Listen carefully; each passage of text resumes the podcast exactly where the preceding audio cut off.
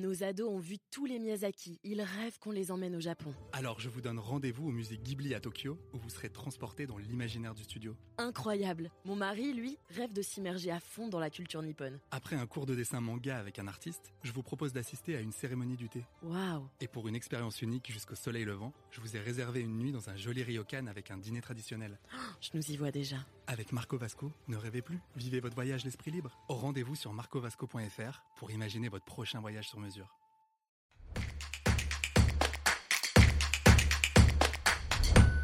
Le propriétaire d'un logement inoccupé et vide de meubles doit-il payer la taxe d'enlèvement des ordures ménagères?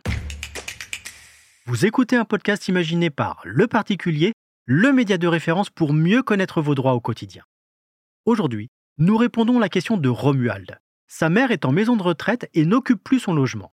Il se demande si elle doit toujours payer la taxe d'enlèvement des ordures ménagères. Alors à vos droits Prêt Partez Oui Romuald. Comme vous le savez, les communes qui assurent la collecte des déchets ménagers peuvent instituer une taxe additionnelle à la taxe foncière pour financer le fonctionnement du service et le traitement des déchets.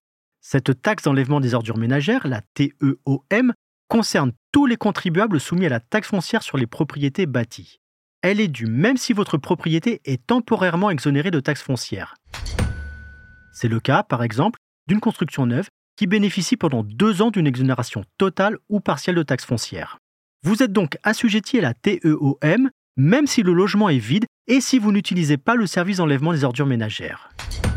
Aucune exonération liée à la situation personnelle du propriétaire n'est prévue. Une hospitalisation ou le placement en maison de retraite, ce qui est le cas de votre parent, ne permet donc pas d'échapper au paiement de la taxe. Seuls les locaux situés dans une partie de la commune où le service d'enlèvement des ordures ne fonctionne pas sont exonérés de taxes. Et encore, la commune a la possibilité d'en décider autrement. Je suis Arnaud Saugera, journaliste au particulier. Merci d'avoir écouté cet épisode. Si ce podcast vous intéresse, vous pouvez également retrouver toute l'actualité patrimoniale sur notre site leparticulier.lefigaro.fr.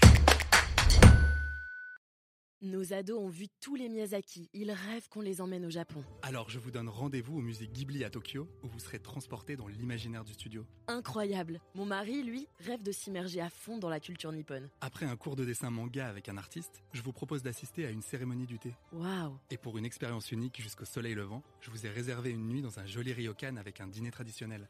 Je nous y vois déjà. Avec Marco Vasco, ne rêvez plus, vivez votre voyage l'esprit libre. Au rendez-vous sur marcovasco.fr pour imaginer votre prochain voyage sur mesure.